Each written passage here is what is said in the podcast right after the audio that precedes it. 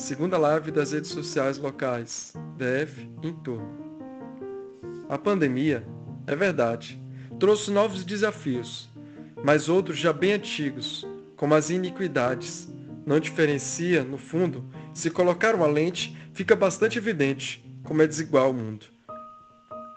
Cada rede social pode se articular no ambiente virtual para poder enfrentar a violência que avança contra mulher e criança.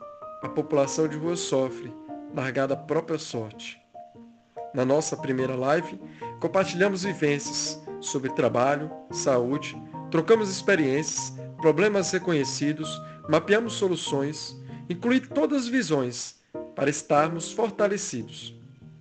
Pois na solidariedade vamos nos reencontrar. Em julho, a segunda live. Laço, vamos reforçar. Rede descendo. Todos são atores vivos, transformadores ativos e o mundo vai se fazendo.